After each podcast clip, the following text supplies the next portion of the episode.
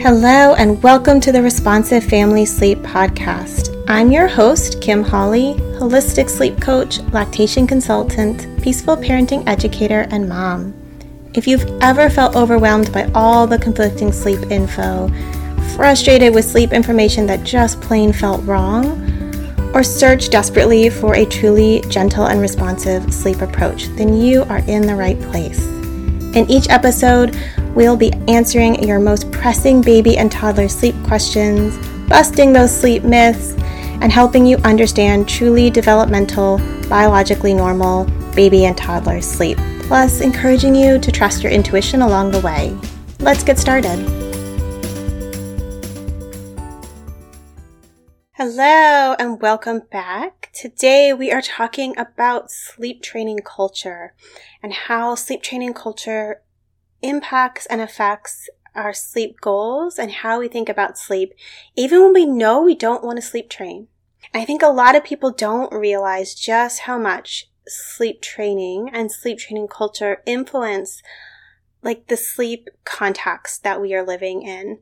Even when you absolutely know that cried out doesn't feel right um, and you want to respond to your baby that's like one level that's like a strategy level but we don't often recognize how many ways sleep training ideas have impacted and infiltrated all the ways that we think about sleep right sleep training culture is a belief system it is not just about strategies. It's a whole belief system and value judgments and emphasis that shapes the way that we think about sleep and what we culturally define as normal. Like, what are those default expectations? And, you know, those default expectations from sleep training culture are generally really out of step with those biological needs and developmental norms and expectations that are based, you know, more on child development. So, what is sleep training culture? Where did it come from, right? Sleep training culture is a product of history and it's a product of culture, right? Sleep training is modern, Western, culturally based. We certainly have exported it other places, but it is a product of industrialized, modern, Western culture. And if we look before that, people didn't sleep train, historically speaking, and around the world. So, of course, many cultures don't have sleep training as their norms, but sleeping through the night, you know, worrying about sleep, stressing about sleep, sleeping independently, these really weren't things a lot of people were worried about, historically speaking, until we hit a bit of a pivot point around the Industrial Revolution and around the 1800s. I feel like that century was a century of a lot of change when it comes to parenting practices and, and sleep and where we're getting our information and how we think about things. So, most of the beliefs that we have about sleep today, right? That baby should sleep through the night, that we can spoil a baby, that night feeds are problematic, that the link between feeding and sleep, you know, feeding to sleep causing waking, we shouldn't respond, babies should be independent. All of those things that we've been talking about on this podcast, right? Those myths we've been busting, the root of all of them is the emergence of sleep training culture. And that has happened in the context of a lot of cultural changes. We have the Industrial Revolution, which changed the landscape of family life and relocated a lot of people, right, to, to urban centers. So we have urbanization. I have urbanization breaking down those intergenerational extended support systems in which people used to become parents more. And they had all that support around them so that it was easy to meet a baby's nighttime needs because there were lots of other adults awake at any given time. And frankly, there wasn't an expectation that anybody would sleep through the night. So it was normal for an adult to be up in the middle of the night. And therefore we had a lot more arms, right? And a lot more support for those wakeful babies because we also lived in more extended families. So we have a, a, movement to urbanization. We have a breakdown of, of intergenerational support. We have more of the nuclear family. We also have a focus on efficiency and independence and, you know, schedules, factory timing. We have a shift in the rise of scientific mothering and the expert, right? And kind of taking control over birth and baby rearing and infant feeding to be more scientific, right? Except remember that this is not today's science. This is like really, really infancy of science. So we weren't actually being very scientific. We, they just thought they were being scientific. So we see in the sleep sense, we see all these ideas that, that shape how we think about sleep now, all these sleep myths, the roots really are around the turn of the, the century, late 1800s, early 1900s. We have Dr. Luther Emmett Holt in 1894, goodness, can't get my dates there, publishing The Care of Feeding in Children. And I, I mentioned him on a, a previous episode talking about feeding to sleep, right? And he is where we see all this talk about spoiling and schedules and sleeping through the night and feeding, you know, being bad around sleep. All these ideas start with him. And they don't end with him, right? They, they become part of the popular culture because he's uh, a leading figure in the early days of pediatrics. So this is this is a popular book. This was a big deal. It gets put into government pub- publications, like his ideas get repackaged into government publications. They get widely distributed. Uh, they are built on by other early childcare, baby care experts in 1928, John Watson sort of publishes his whole thoughts on child rearing, which have so many issues. But this is uh, a professional in the first wave of behavioralism, which is the whole theoretical underpinning of sleep training. And so we get more like, you know, no spoiling your children, strict schedules, don't respond, all that kind of language. And it just evolves over the 1900s to when we get to our kind of modern sleep trainers, you know, with Ferber and moving forward from, from him. So I will link in the show notes a blog post that kind of walks you through this timeline of sleep training history. I think it's really interesting and really shows us how much of what we believe today has these historical roots and these historical roots are made up. Like just real blunt, they're made up. They have nothing to do with child development. They have nothing to do with healthy sleep. They have nothing to do with a deep understanding of children's emotional and physical needs. These were privileged white men who were physicians, who had a place of cultural authority, who just started sharing their beliefs of how women should raise children.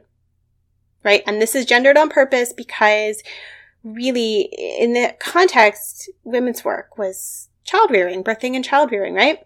But our parenting experts were men, of course, right? Back then. So we gotta, we have to remember the times. And we didn't actually know a lot about child development back then. And these, these, these folks were certainly not experts from deep experience in anything to do with feeding or baby care. So the root of pretty much all of our mainstream sleep beliefs that go hand in hand with sleep training are made up.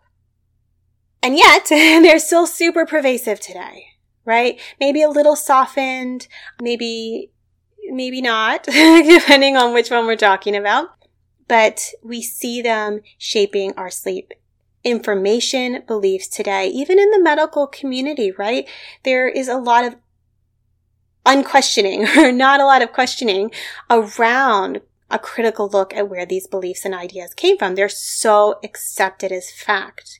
And yet, like we have a lot of research coming out that, that counterbalances that now, right? Decades of research on attachment, on neuroscience, on really lovely studies on, you know, big population studies on normal sleep patterns. And of course, we need more research. We always need more research, but quite a strong evidence base you know, arguing the opposite, right? Arguing that we should be responding, that waking is normal, that feeding around sleep is normal, that nurturing and responding and touch and connection build healthy, healthy brains, healthy stress systems, um, healthy relationships, and healthy children. So we have this mismatch, right? This big mismatch between these historical roots that shape where we're at now and what's developmentally normal.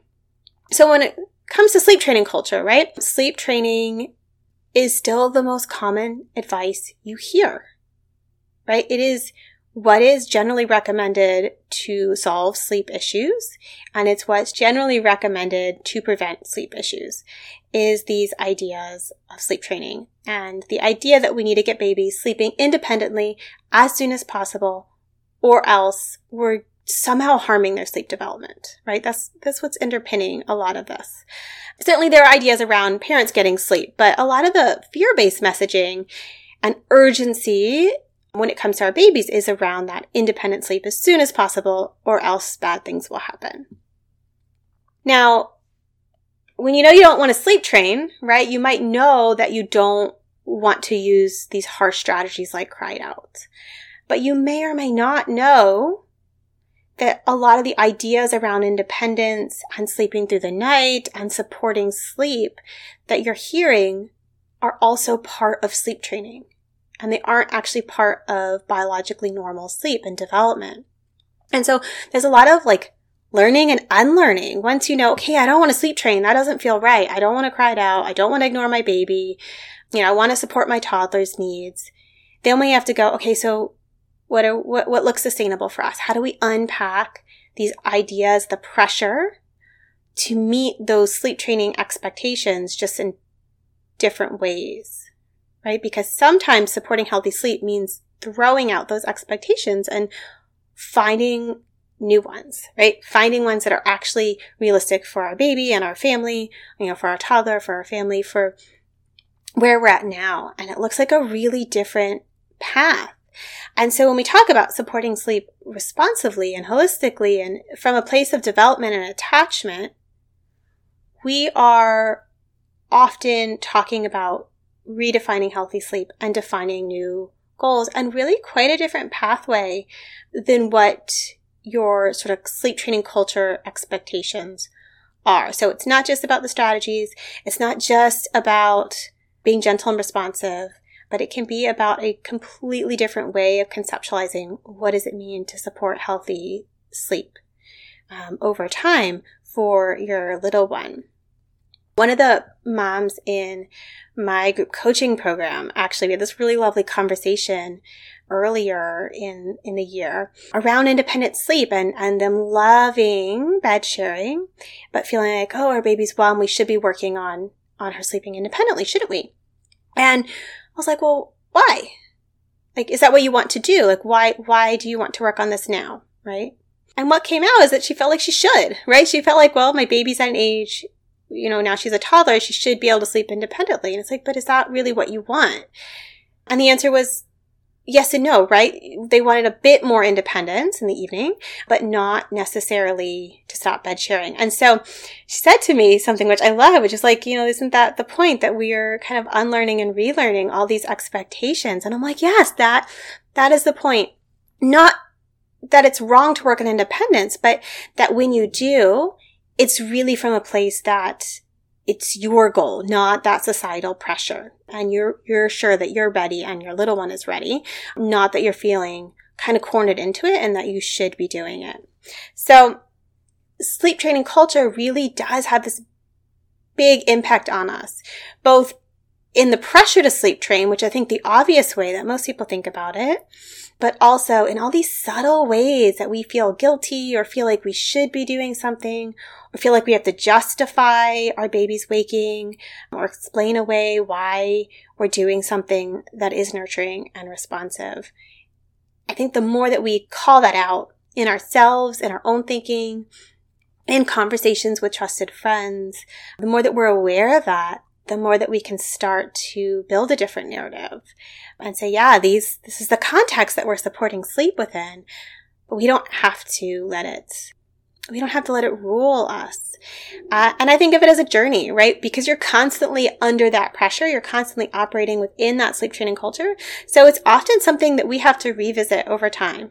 Like re-remind ourselves, reconfirm that like, no, we don't need to be doing this. We don't need to be doing this this is external pressure. And I will make those choices, you know, when I'm ready, when it feels right to me, not because other people, you know, culture says that we should. So I hope this episode gave you a lot to think about, right?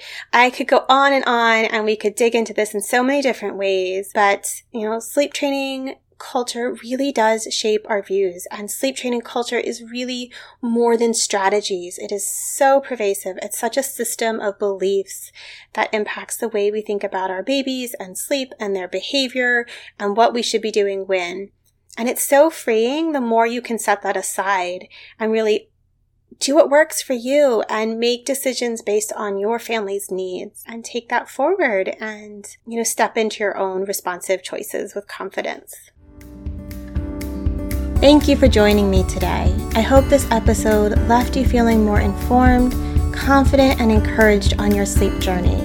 And just a reminder before you go that nothing in this episode is individualized to your specific sleep situation, nor is it to be taken as medical advice. Take what resonates, ignore what doesn't, and check with your healthcare provider about any medical concerns. Take a moment to subscribe to this podcast so that you'll never miss an episode and take a moment to rate, review, or share an episode you love on social media. All of that helps parents just like you find me, this podcast, and this gentle and responsive sleep information. I'll see you next time.